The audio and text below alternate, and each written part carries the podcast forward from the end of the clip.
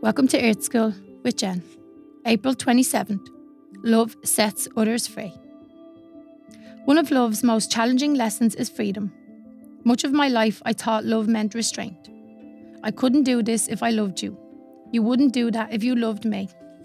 Certainly, there are times when love asks us to make choices, but love doesn't limit and it doesn't confine, as I once believed. Love brings it with it the gift of freedom, and love teaches us to allow the person we love to do as he or she chooses.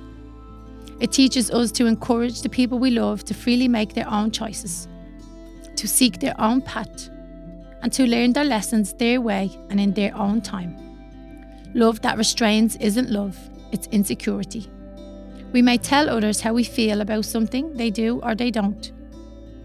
We may make decisions as a reactions to others' choices. That is our right and our responsibility. But to restrain another in the name of love, it doesn't create love, it creates restraint.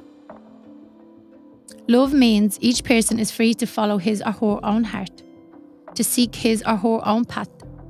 And if we truly love our choices, we'll naturally and freely serve that love well. And when we give freedom to another, we really give freedom to ourselves.